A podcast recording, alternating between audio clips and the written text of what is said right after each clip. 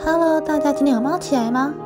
我是中国科技大学视觉传达设计系的金纯怡，今天要来分享的是我在张桥公关公司的实习心得。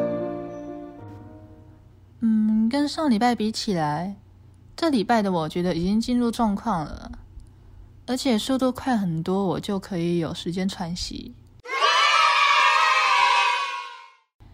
而且因为假日的时候有将这礼拜所需要的资料想好，也已经有方向要怎么做，所以进度方面有达到自己的理想。上周所录制的实习新的 podcast 也有放在声浪平台中，在听一次的时候就觉得自己可以再更好，内容可以再更丰富一点。希望这礼拜的我可以再多进步一些。然后我在礼拜二的时候有参与陈福明陈医师的访谈。陈医师在一九六七年去美国做训练，并且有许多荣誉的事项。在访谈的时候，就可以感受到医师非常荣幸获奖。在讲述时，也对自己的专利或是引进的技术非常骄傲，是让妇产科崛起的重要推手。陈福明医师也在这边鼓励大家要认真。一个认真的人，别人一定会很相信你。认真的人对自己有很大的好处。认真的人自信、勇敢、会创新，就很快乐。所以大家一定要认真，让我们一起当个更好的人。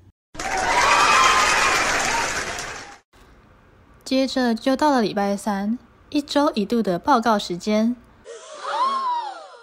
每次到礼拜三，我整个人就很害怕，毕竟我真的不擅长报告。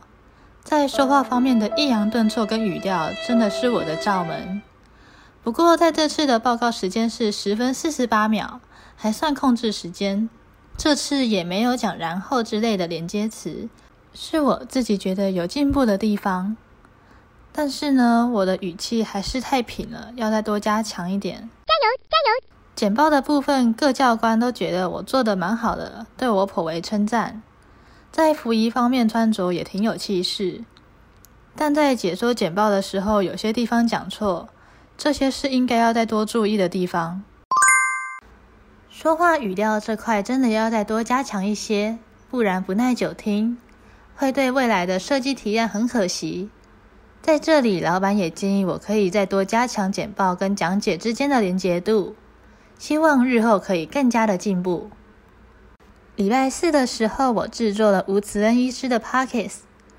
这次的剪辑速度比上次还要快很多，也更加的顺利。我觉得素材先找好真的有差，还可以让我在中午休息时间的时候做甜点。大家的实习生活是不是也跟我一样越来越好呢？